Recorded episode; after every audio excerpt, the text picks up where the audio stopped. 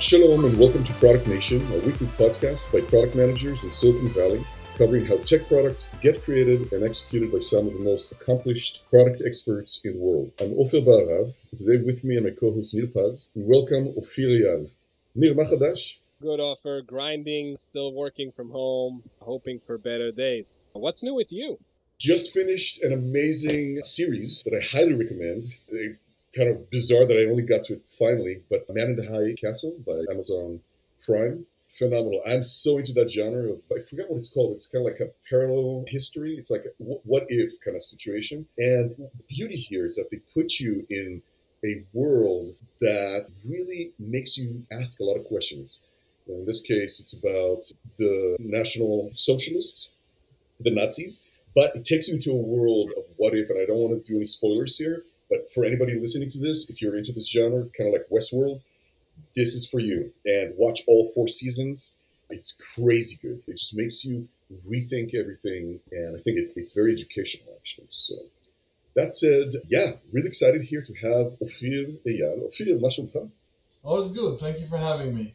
Great, and thanks uh, for joining us. So you just finished the weekend over there in Israel. What's new over there? How's life in Israel? So with COVID nineteen, it's like we say in our government, it's the, the accordion. We're uh, expanding and contracting. So now we're in somewhat contracting, getting back to where we were a couple of months back. We're falling back, but it looks like it's going to be like this for quite a while. So I'm already used to it. And uh, where are you based in Israel? So I live in Tel Aviv. Our offices are just outside Tel Aviv in uh, the lovely Bnei Brak. Great. And Ophir, can you tell us about your background today? You are heading product for Viber and you manage a bunch of product managers that manage other teams. So, can you tell us a little bit about your background and what you do? Sure. So, currently, my, my title at Viber is the Chief Operations Officer. So, I manage the senior product directors, our HR in Israel, our support, our UX, our localization, our content, our creative prior to working at Viber, I actually started my romance with technology started actually in high school. I studied programming in high school before it became uh, kind of common to study such things uh, before your professional life. Then straight after the army, started working in QA. From QA to some management, product management, project management. Before product management was very popular as a uh, as a domain and prior to Viber, I worked at Citi, Citibank, where they have an innovation center in Tel Aviv, and that's where I kind of got to learn mobile apps, mobile application, and that kind of brought me into the mobile world. And I'm at Viber for six years now. And at Viber, how big's your team? So overall, the responsibility is somewhere like uh, 70 people. Out of them, it's 12 product managers, seven UX designers, so that, that would be the core product kind of teams, the product managers and the UX designers. But all, all in all, the, all the teams I manage is like 70 people. So just for context, if you could share with us uh, maybe a point in time, something at the scale of Viber, I believe you mentioned there's hundreds of millions of users. Can you give us an anecdote of what it was like to A, pick a, a product feature, B, test it, C, change directions, if any? We're celebrating 10 years this December so as an app, we're one of the few early apps. And if you can remember, 10 years back, mobile app economy wasn't as progressive as it is today. So all the, uh, the testing tools, all the analytic tools weren't as advanced as today. So when we started, actually, we did measure our main KPIs, but things like A/B testing were, were science fiction in, in the scale where Viber operated. Obviously, today we're in a different position, but if we go back like five years in the past, we had this very heated product discussion of whether we should build a feature that allows users to delete a message after they already sent it. Nowadays, it's obvious. All our competitors have this feature, and few know that actually we were the first to introduce this. And when you're the first to introduce a new functionality, the decision isn't as obvious like it might seem today. Or, in other words, you don't always have the eureka moment in real time and the discussion specifically around the ability to allow users to delete a message after it's already been sent, there were pros and cons. There were voices against this feature in the product team and voice pro this feature. People against said, well, this is instant messaging. The whole beauty of it is it is that it's casual and you don't need to edit or delete your messages. And if you send something by mistake, that's part of the charm of an instant messaging system. Well, the, the voices pro this feature said, well, the, the price of an error is very is very high. If you send the wrong message to the wrong person, it could be very embarrassing and, and catastrophic to some relationships. And eventually, we decided to release this feature, and it, it was a huge success. And now we can say that practically every messaging app has this feature. But again, in real time, it wasn't as obvious if we're doing something positive or negative. If we're ruining, quote unquote, the the casualness of a messaging app, if we're turning it into something different, uh, or if we're just improving our user's life. So I'm actually really curious, if, if I may. So, so you're saying almost every messaging app has it, but I can think of one that doesn't, the main one, and I'm curious why they don't. It's uh, iMessage by Apple. So how could it be that uh, four years into this, and exactly like you said, you can still make those mistakes, those horrific mistakes, or send the wrong message to the wrong person? You can't delete it. Uh, why is it that there's such late adopters for something so obvious? Do you think?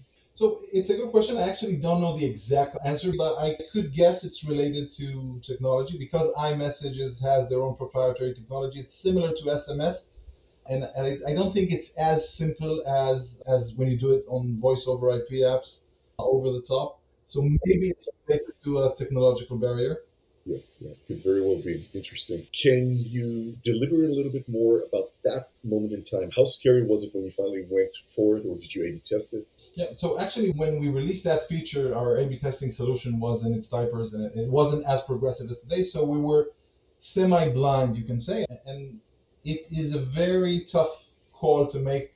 Not just this, but when you release a mobile app, and Viber has hundreds of millions of users especially when your users are using an app, which sometimes can take a week up to, to when you need to release a fix. This fix can be pending approval from the Apple or Google for days or sometimes weeks. So the, the margin for error is very small and the cost of an error could be very costly because again, theoretically, you're sending this satellite into space and you cannot fix it until it's fully deployed. So we had to take a lot of decisions that we call them gut based decisions. Obviously, it's always good to, to use the data when you can, but not always you have the full data, not always you have the complete data, not always you're able to do that. So at the end of the day, and especially in our early days, we had to make these tough decisions. Luckily for us, this one was the right call. You mentioned there was something about a free button. Can you, can you elaborate on that a little? So not all decisions are, are smart decisions. Sometimes we, we obviously made some mistakes. The next mistake is something that I call it the reason we made this is because we assumed that something that is clear to us as product managers, as people using the app, is clear to our users. So Viber, for those of you who don't know, is, is a free messaging app and call app. Viber calls and Viber messages between Viber users is always free, has always been free, and will always be free. We assumed that since we know this, it would be obvious to our users. So we, at one point in time, decided to take the action buttons that have clear text on them that says free call and free message, we decided to do a UX overhaul to that screen. And we actually changed the buttons from saying free call and free message to icons. So we omitted the, the word free and we soon saw a, a decrease that very clearly shows that users are pressing these buttons less or making less calls and less messages because at that point in time they're no longer certain if this feature is free or not and we obviously rolled back, and, and that was uh, a mistake that we learned from since. Fantastic. I want to change gears real quick here and ask you about just the way that you organize yourselves over there at at the Viber. What does it look like? What's the difference between the different use cases of product management? Okay, so like I said, we have 12 product managers, and in an ideal world, each product manager would work on his own domain or, or part of the app and have his own dedicated team of developers and designers and QA people. So the team would be organized organically around a specific domain or sub part of the app. In reality, it doesn't work like that in Viber. At the end of the day, it is a single app or, or, or a single functionality where we're constantly evolving. So what we do is we roughly break our product team into two types of product managers. We have the product managers that are working in what we call units, which is similar to the squads format, where where it's a dedicated team that's working on a dedicated topic, and it's basically the same people grinding the same KPIs in the same areas in the app. And then for all the other things, we have something like uh, 60% of the team working on something like a taxi queue where we have uh, it's it's called we call it feature driven development where or FDD where we prioritize our backlog based on feature priority and then each product manager would take the upcoming task or upcoming feature and spec it, design it, work with the designers, work with the implementation team, release it, and then move on to the next item. So it's basically whoever is available text takes the next item from the list. Worked well for us for a certain amount of time. It, it allowed us to release features like some sort of machine, like a feature uh, releasing machine. And we've learned that although advantages in speed, we do see disadvantages in lack of domains around. So first of all, the fact is once you if you work on a feature and you released it and then you're working on the next feature, you're not monitoring the stats, KPIs and usage of the feature you just released. So the entire process of revisiting features and adjusting them wasn't working optimal.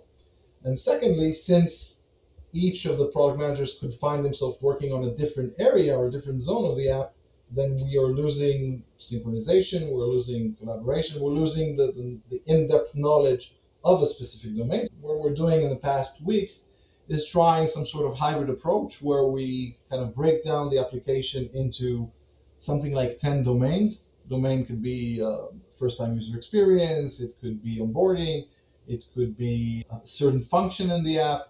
And then we assign these domains to each product manager where we expect that this would contribute to the fact that the product manager will be able to impact this domain and, and benefit from it for the long term. I'm, I'm curious about what you use for software to be able to get everybody to manage people.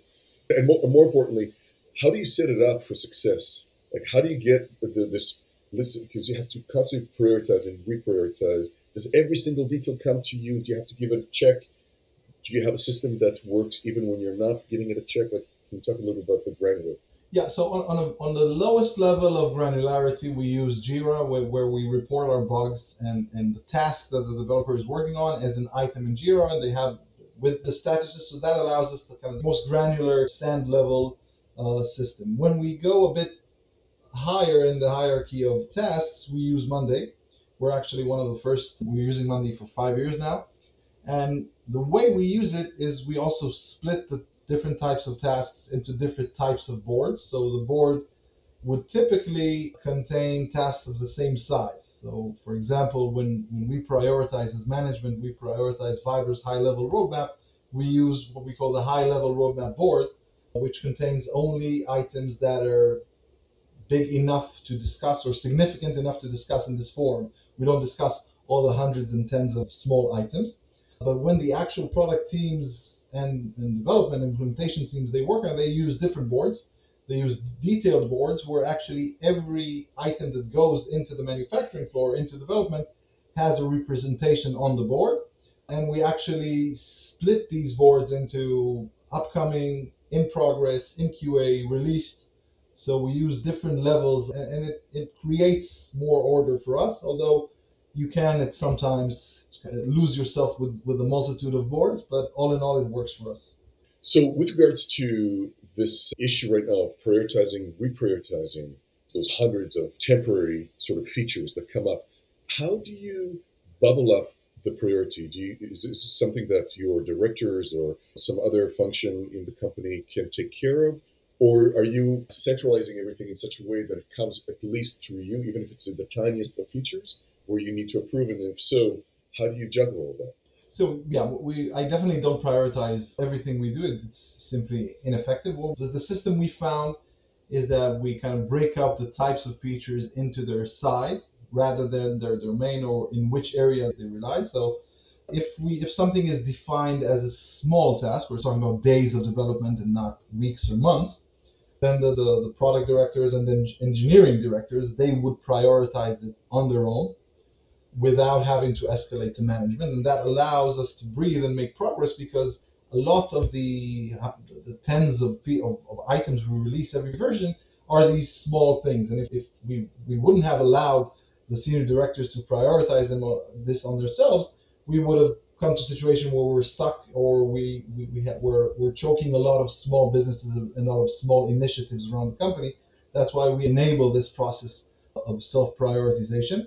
On the what we call the high level roadmap, items that are, we're talking about weeks or months of development rather than days, that is done with myself, the CEO, or other executives in a uh, meeting we have every two or three weeks. Any heroic stories about something that you thought was going to be ready in a month and turned out to take, I don't know, three months instead? And what do you do? So we, ha- we have a bunch of cases like this where, where we thought something is going to be very short and it ended up being more. It hurts the most when you're working on something for literally months, if not almost more than a year, and then your competitors beat you to market in a month or two. It happened to us with our biggest competitor when we introduced uh, end-to-end encryption. It happened to us. So we were working on this thing for months, and then they released it a couple of weeks before us. So it's not an easy moment. We try to learn from these things. What we do today is we break these items down to the to the most granular deliverable pieces, and we, even though it's a it's a mobile app that has releases every two weeks, we try to ship these items even if they're not ready, even if they're not exposed to users, but we do try to ship them so we have better control over the bigger picture. So, Ophir, uh, I have a quick question about hiring in general. So, the understanding is that all product managers are working on the same things at the same, basically in, in a queue. How do you actually make a hiring decision when you bring somebody on board? You basically need to find somebody that is a, a that specializes in everything. So what we don't do is what we did in the past where we hire somebody and we tell him on, on what specific product he's going to work at because we, we had we have a, a true story where we hired somebody to work on the iPad app, the iPad version of Viber. And by the time he was hired, we decided to postpone this. So the person didn't actually work on the app he was hired for. So we hire people to the product management team they're not, we don't designate them to a specific uh, platform or product. It is true that when we would need people with specific specialities, we would, for example, in monetization or ads, we would prefer to hire somebody with the relevant background. But typically, what we do in this cases is we take people that work, have experience in B2C, in UX. And what I found to be mo- most important in this cases is when I hire, I look for intelligence, motivation, and a high threshold of frustration, meaning the person isn't frustrated quickly or he's very resilient. And, and when you find a combination of intelligence, motivation, and resilience, it typically, in almost all cases, we, we have good hires, meaning we have people that can learn the relevant product in which they're assigned now, can work together as a team, and eventually uh, be retained well in the company. I'm very proud of the fact that most of our product managers work at Viber for four, five, six, seven years now. What is it that you can query to obtain a satisfaction over intelligence and over resilience? Like, what can you possibly do in a matter of 30 minute uh, interview? So typically my interviews would be longer, would be more than an hour, an hour, an hour and a half before COVID, we, we, we would do them in person. So it's, it's very important to kind of see the, the, the body language of the, of the applicant. For resilience, I usually try to take the candidate to a place where he was uh, frustrated in the past and, and ask him to tell me how he managed this frustration. And when you take person to a point in his time where he was frustrated, you would typically see in his responses and his body language if he's able to contain this frustration or not. So usually you can see tells in, in, the behavior and how he chooses to tell the story from his position versus the, the other part. One question I, I like to ask please describe a situation where you were in a conflict with a human interface with your colleague, with your boss, with somebody from a different department, and try to, to kind of give me an example of, of how this conflict was resolved and, and you can learn a lot um, about somebody when when he tells you about a conflict he has with with an interface and how it was resolved. Are there subtleties where sometimes during an interview a red flag comes up for you? Mm-hmm. Months later, it shows up in a really bad way, and you go, ah, "I should have thought about that." Does that happen a lot, or or not really? Yeah, it, it used to happen a lot in the early days. Today, what I do in this cases is, and and you've touched the point exactly. Today, in those interviews, what I what I tell all the guys that are new managers for interviews is the purpose of an interview is not to have a fun and pleasant conversation. Obviously, the interview should be pleasant because you want the person to work with you. But if a red flag is raised, don't drive around it. Don't go around it. If something, if you think there's an issue here, then press on this issue. Ask about it. Dig deep into this because the either person can either decrease or, or it can either eliminate the red flag or it can make it higher. Um, but try not to drive around it. And, and again, if you're concerned that somebody has a I don't know a temper or something, then try to, to make the interview, the tempo of the interview to be a bit higher to see if he loses his temper, for example. That's, that's one. Obviously, I'm not sitting and uh, trying to aggravate my candidate. That that is one example, and, and, you could do the same for people that again any any quality you would not want somebody rushing into decisions, somebody uh, saying something and not being accountable for what he just said, or try to find to go in circles, find these red flags, and when you find them, don't move um, to the next stage in the interview until you have an answer. Is this really a red flag or not? Got it. So, for example, let's say candidate X shows up and they let's say let's take your your example under pressure they crumble and you sort of get the inkling that hey this is this is happening you could resolve it do you then call them back in to then press on that if you love them for everything else is that kind of the idea well that totally depends on the type of company i would hire for. So in some companies you could have a top performer. If you need a specialty person in a special you would maybe look the other way if you have a top performer that's losing it every now and then because it's for the greater good. For a company like us in our structure and the way we work it's much more devastating for the teamwork if we have somebody that, that has a tendency to lose it so in this specific case if somebody has a temper issue or if somebody uh, doesn't keep his collegiality, if you if you call it, it's it's an immediate, it's a definite no no for us. We don't proceed. What about resilience? How do you check for that? So resilience is a lot of the times people tend to think that if you passed a lot of, if you skipped a lot of positions in your career, if if you'd say you see somebody move between jobs every six months, that his resilience is low. So I try not to be biased by the, the LinkedIn profile or the CV. I do try to find the, the, the, person's life story. So I would try to see if this person has encountered any difficulties in his own life. So if, if a certain person, and, and obviously the, an interview is a professional discussion, it's not a personal discussion, so we don't go on talking about childhood and stuff like that. But I do try to find has this person encountered difficulties in his life that made him stronger and resilient? And usually, if I don't find that very quickly, if I see that this person kind of was was spoon fed with the, the silver spoons, I, I, if I don't find the place where his his difficult background, usually that will also be a no. But it's mainly having a, a, a conversation, trying again to understand has this person encountered difficulties and how. By the way, parents make great candidates for that because this person has had difficulties, has been in a stressful situation, has had a hard time sleeping sometimes. So automatically, the re- the resilience of parents would be higher. Again, people that come from rough backgrounds, I don't know anything from I don't know divorced parents or or whatever, usually gets you points for resilience in my book. How do you think about home exercises when you interview a candidate? What do you think about that? I mean, it's a pretty heated debate especially here in the Bay Area, by the way. But are you for it, against it, and why really? Yeah.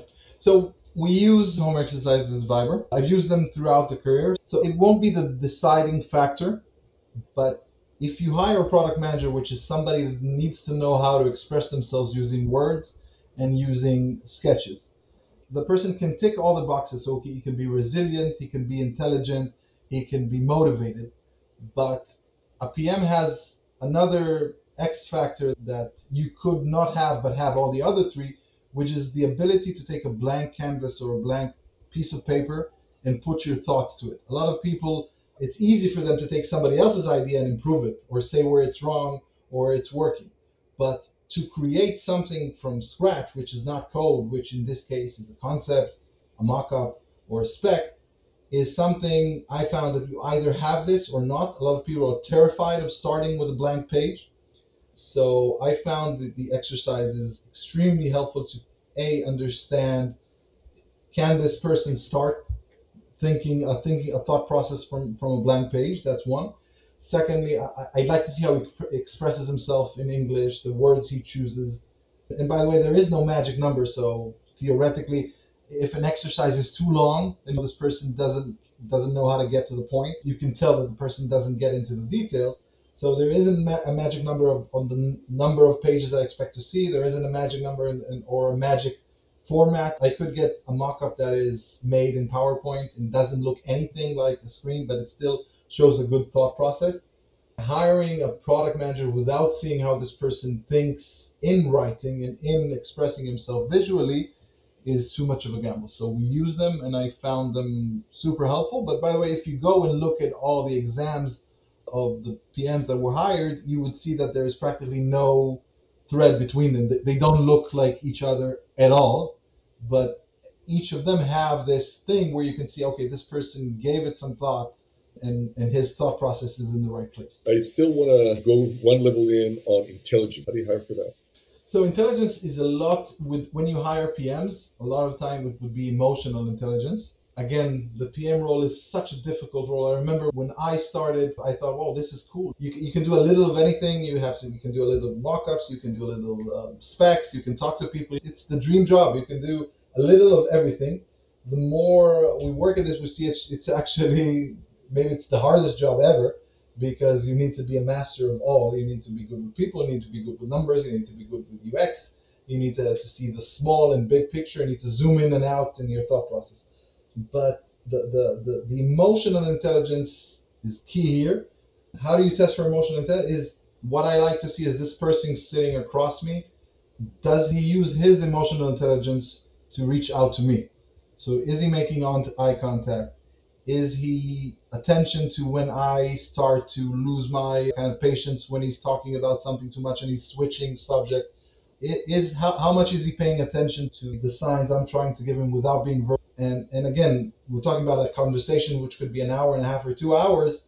In that period of time, if you haven't made some sort of connection between you, it means. And I try to have my recept my my my kind of uh, receptors open. If we haven't been able to to make some sort of connection, it usually tells me that the person's in, in, uh, emotional intelligence isn't super high and with with regular intelligence you can tell by by sometimes how how deep a person would go into a subject because if some, somebody is not confident in something he would sometimes go over into details to try and compensate the words he would use. So again some, sometimes people would try to use words that are a bit higher in the jargon uh, to try and appear to be more intelligent which actually implies for less intelligence because they're trying. And it's just i guess it's experience. With by the way with quantifiable intelligence or with regular intelligence the easiest is just see, trying to see where the person studied. Which, by the way, if, it, if it's if it's a place where it's hard to get in and it's hard to graduate from, you also get a tick on the resilience because it wasn't simple graduating from this. But it's not written in stone. We have people who, who we, we hired as PMs which didn't graduate from university at all. And I just try to find a different anchor for their intelligence. So, final one is motivation. How do you hire for that?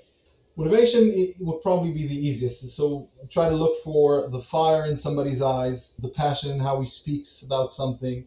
And usually motivation and resilience would go together because when you're not motivated, every little boundary would get you down.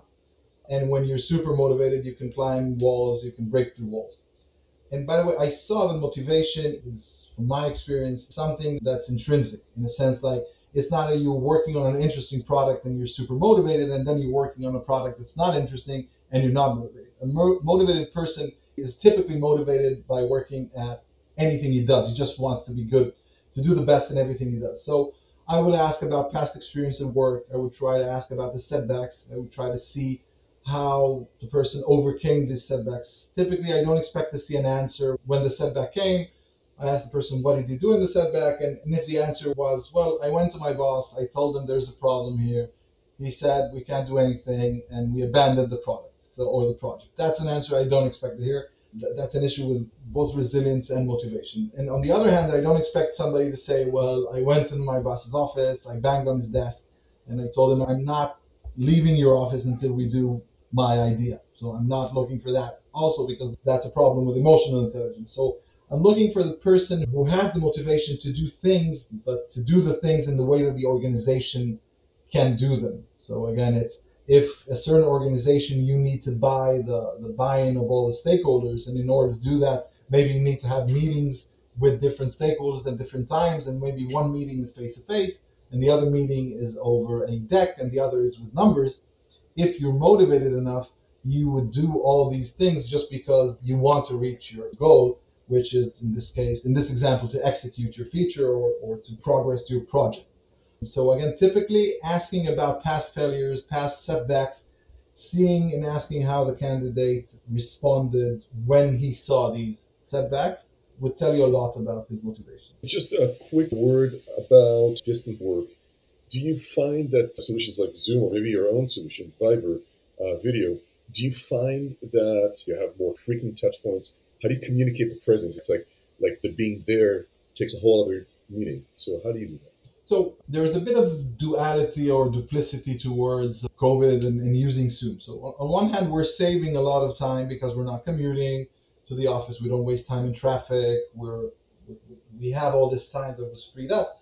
But on the other hand, we're far less efficient because if you would theoretically could grab somebody in the cafeteria or in the corridor and just you know, throw in a word or two, you're already on par. You're already under, understanding. But in this world, you need to, to send this guy up. You need to send the person a message first because we don't call, we don't do a video conference without announcing it, right? We're in the office, you can just go up to some to somebody's desk. So you have to announce, you have to schedule time, and then you have to go on on a video conference meeting. So in a lot of places, you can see that you actually spend more energy and more time to get the same results.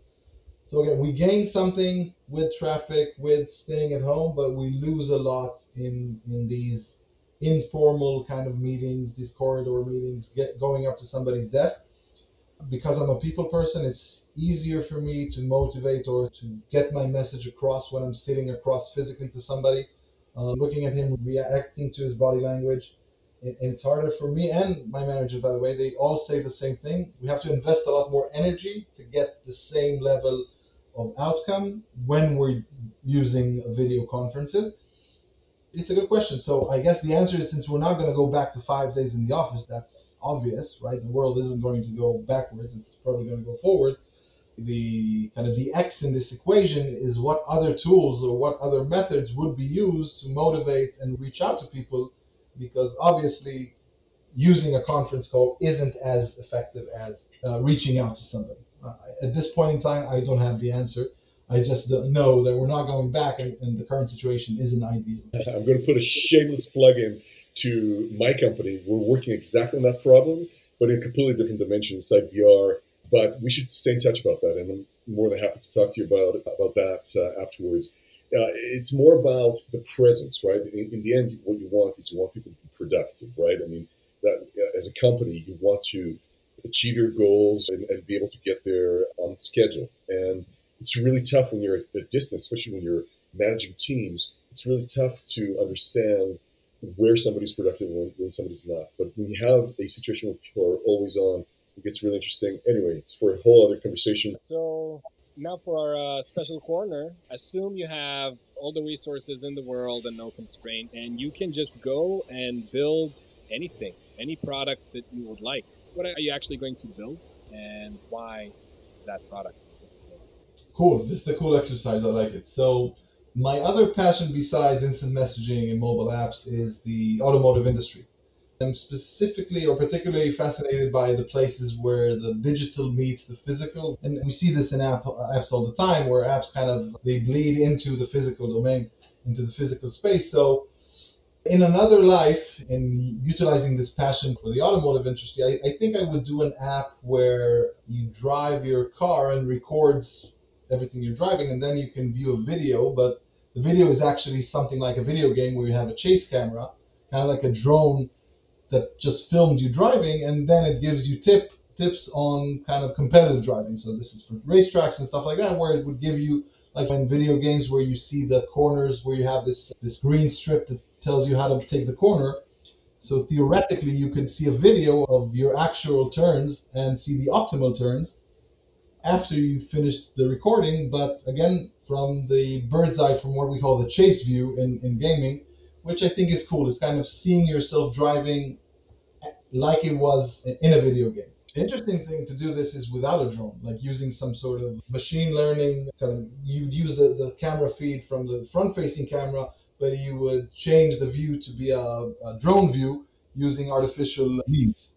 Wow, that's amazing actually. that really is amazing. But you're saying all, all from the point of view of how to make the driving more effective, efficient like that, right? Yeah, more sportiveness, yeah. More competitive.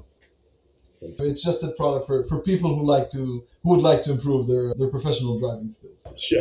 and I can also think about it as a means for uh, people that just don't know how to drive, and maybe yeah. they should. That also could be good. Well, fantastic conversation here with Ofir Thank you so much for your time. Neil, thank you. And from here, from Silicon Valley to Israel, thank you again, and have a great day. Thanks, guys.